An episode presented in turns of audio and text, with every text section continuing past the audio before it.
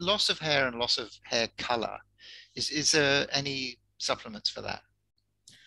That's an excellent question. So, and so a, a, friend of mine, and I will uh, call him out on this, Faraz Khan is obsessed, obsessed with figuring out how hair fails over the course of time and he keeps trying to suck me into to making things for this but it's very complicated and it has to do with um god it's it's it's, it's extremely complicated so if you're if you're young and you lose your hair that's one thing versus you're old and you lose your hair versus losing the color of your hair it's all different pieces and parts of this puzzle um, so if you are young and you're losing your hair it's probably genetic and then you're sort of semi screwed.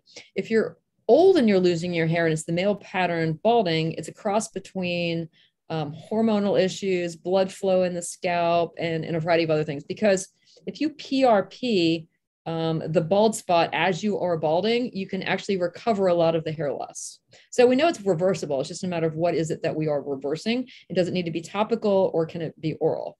Interestingly enough, there's something called Ecklonia cava, which is a seaweed from Japan and it's known to make your hair grow faster and better. Um, which is kind of cool. How it does that exactly, I don't know, but it does, and studies have proven that it does. Um, additionally, so in terms of color, color can be one of two things. Color comes from uh, melanocyte stem cells. Um, how to, how to phrase this one of two things either happen either the melanocyte stem cell stops making melanocytes and therefore stops making color or the hair gets bleached from within because you get a development of catalase in your cells. That's not true. You get a development of hydrogen peroxide in your cells and catalase gets rid of it and turns it into oxygen and water. But if you have a catalase deficiency you're going to bleach your hair before it grows out so you're going to look gray. So you're either gray because you've got stem cell problem or you have a catalase deficiency, both of which you can kind of help by the entire program. So a lot of the things I talk about aren't going to be specifically for your hair, but they're going to help all of your cells in general, and therefore your hair will benefit by association. Mm-hmm. Yes. I don't have a magical shampoo if that's what you're asking for. No, no, no, no. That was great. That was great. So the um, the Japanese seaweed is is that topical or oral? Uh, both actually. Um, Ecklonia cava, I I take it orally, um, but it does come. They put it in creams frequently, and you can smear it on yourself. I think there's actually Ecklonia cava shampoo. I think. Oh, interesting. So you do okay. have a magic shampoo. Uh, I've never used it. I think I've seen it advertised, but yes, I guess there is a magic shampoo. Uh, I don't know if it works or not. I've never tried. I have I have no firsthand evidence of that, but I do take Ecklonia cava and I do have damn good hair which may or may not be correlated. I have no idea. Right.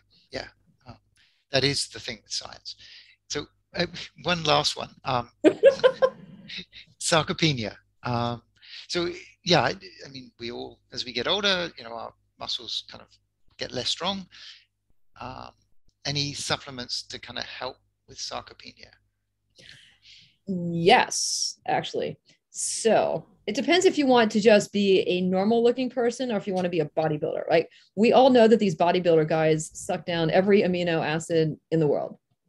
Um, we don't really need to look like that. But to be normal, what you need to actually do is the opposite of rapamycin. You need to activate your mTOR pathway, right? Which is that sort of contradictory to this longevity thing. But leucine um, is a fabulous amino acid. Uh, it's one of the branch chain amino acids. There's leucine, isoleucine, and valine, and they actually act as sort of like a an organizer of your muscle.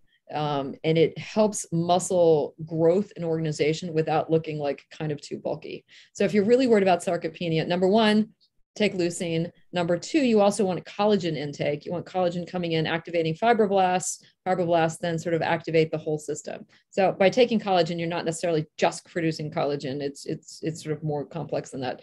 Collagen, leucine, and then you want to make sure your sirtuins are, are, are working because without your sirtuins, you're not going to make any muscle, which then gets us back to resveratrol, pterostilbene, and then nicotinamide. So there are many ways to skin a cat. But to answer your question, because you're be like, this is too too ridiculously confusing. In book two, what I have done um, is there in the back of the book, there will be a chart. And I've divided um, the, the agents will be down one column and then I divided into all the body systems with check marks. So if you want to know what to help your brain with, there'll be a little brain icon and it'll have check marks to say, ah, these five things have been demonstrated to help you with your brain power.